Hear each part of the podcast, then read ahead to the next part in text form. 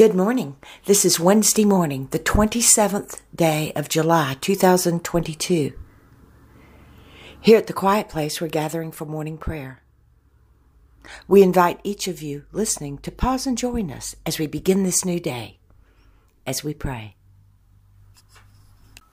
Our morning prayers and songs are now complete, and we return to quiet, listening for the answer to this prayer. God, what is it you wish for us to know today? Be still. Be quiet. Listen. And you will hear me. My guidance to you will be as a warm blanket on a cold night. It will settle within you as truth and you will know it.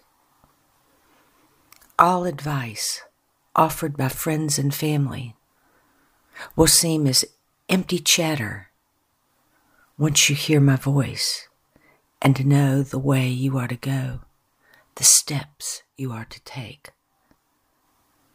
Peace will be with you because it will be my peace within you. Do not tarry in the doorway of indecision. Do not stumble over the threshold of doubt.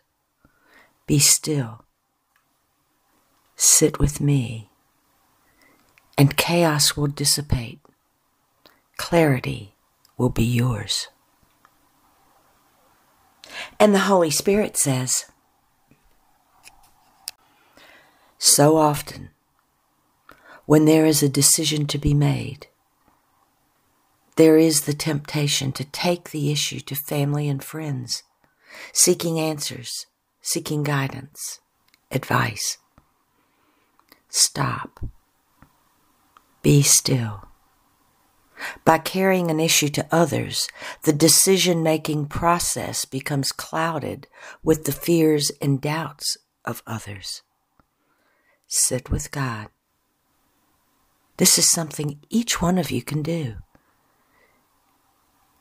even when there is no family to go to, even when there are no friends to contact, God is with you.